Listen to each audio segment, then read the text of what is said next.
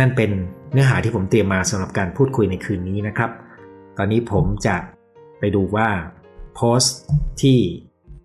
แปะไว้นะครับ มีสมาชิกเข้ามาพูดคุยกันสักแค่ไหนนะครับผมมีโอกาสโพสต์ในบ่ายวันนี้นะครับ ระหว่างที่รอนะครับ ต้องเล่าให้ฟังอีกเรื่องหนึ่งว่า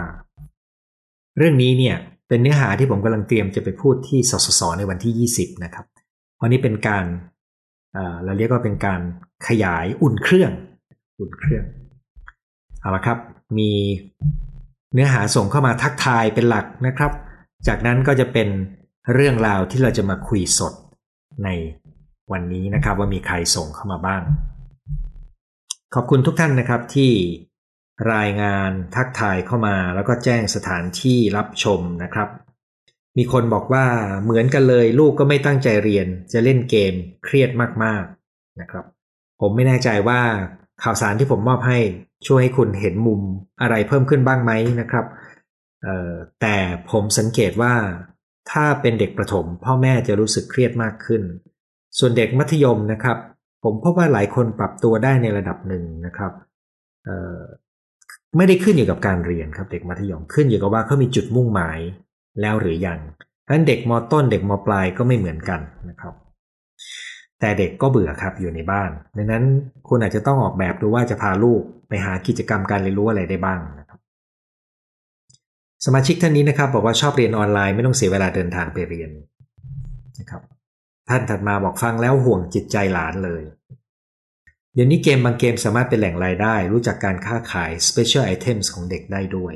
พ่อแม่บางคนเลยสนับสนุนให้เล่นเกมได้ตามสมควร ขาดความอบอุ่นจากทั้งพ่อ และ เข้าใจว่าแม่นะครับ พ่อแม่โยนคำผิดชอบให้กัน หนูไม่มีลูกค่ะ แต่หลานชายอายุ 16 ไม่ได้ไปโรงเรียนแล้วติดเพื่อนมียาเสพติดด้วย แต่ก่อนเขาจะติดแม่มาก แต่พอมีปัญหาเข้ามา เขาคุยกับพ่อแม่ไม่ได้เลย หนูก็ลองคุยกับเขาตอนแรกไม่ยอม เพราะเขามีภาพจำว่าหนูดุและเข้มงวด แต่พอคุยกันได้ครั้งหนึ่งตอนนี้ดีขึ้น ต้องขอบคุณคุณหมอที่ให้หนูรู้จักการรับมือจากคลิปต่างๆ และการเรียนกับคุณหมอนะครับ ยินดีที่ได้ประโยชน์นะครับ คุณแม่เลี้ยงเดี่ยวมีลูก 13 อยู่มัธยม ตอนนี้ดูแลยากมาก ตอนนี้เรียนออนไซต์แล้ว เทอมแรกตั้งใจเรียนดี แต่เทอมสองไม่ตั้งใจ พูดไม่ฟังต่อต้าน ไม่เหมือนตอนช่วงประถมเชื่อฟังมากกว่า เครียดมากทำไงดีสำหรับเด็กที่เข้าสู่มัธยมนะครับ พ่อแม่จำเป็นต้องเปลี่ยนวิธีการปฏิบัติกับเขาใหม่ครับ เพราะว่าเขาจะไม่ไม่ได้ฟังแล้วก็ทำตามเหมือนตอนประถมแล้ว คุณจำเป็นต้องเปลี่ยนอัพอัปเกรดซอฟต์แวร์ในหัวคุณในการปฏิบัติกับลูกนะครับ เรื่องนี้ผมเคยพูดในไลฟ์ครั้งอื่นนะครับ และก่อนหน้านี้ก็ทำไปหลักสูตรเลย แต่ปีหน้านี้ตั้งใจว่าจะทำเป็นคอร์สออนไลน์ให้ดูได้ง่าย ๆ ด้วยตัวเองไม่ต้องรอหลักสูตรน่าจะง่ายกว่าครับ ภาพคมชัดเสียงชัดเจนแบบไม่มีไมค์มาบังด้วยนะครับ สวัสดีค่ะ ไม่มีลูกแต่เข้ามาแชร์และเชียร์ขอบคุณมากสำหรับเนื้อหาที่เป็นประโยชน์ จากลูกศิษย์ชอบช่วงโควิด เก็บเงินได้เยอะเพราะไม่ได้ออกไปไหน สนใจเรื่องอะไรก็สมัครเรียนออนไลน์เอา ประหยัดค่าเดินทาง ความรักความสัมพันธ์จะเปิดเรียนอีกครั้งเมื่อไหร่ ประมาณสักแถวเดือนพฤษภามิถุนาปีหน้าครับ จิตวิทยาเชื่อเรื่องดวงดีดวงไม่ดีไหมครับ จิตวิทยาตระหนักดีว่า ความสำเร็จในชีวิตขึ้นอยู่กับโอกาส ซึ่งบางครั้งเขาก็ใช้คำว่าดวงหรือความมีโชคนะครับ เพราะว่าความสำเร็จไม่ได้ขึ้นอยู่กับตัวเรา แต่ขึ้นอยู่กับปัจจัยภายนอก เป็นตัวหนุนส่ง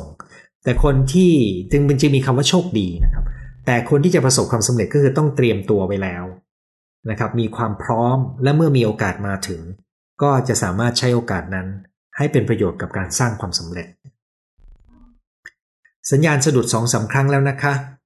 อันนี้ส่งมาจากประเทศมาเลเซียนะครับรอคอร์สออนไลน์เรื่องลูกวัยรุ่น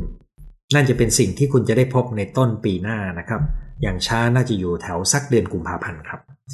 วันนี้เราคุยกันได้รวดเร็วมากเลยนะครับ ภายในเวลาครึ่งชั่วโมง คุยได้ทั้งเนื้อหา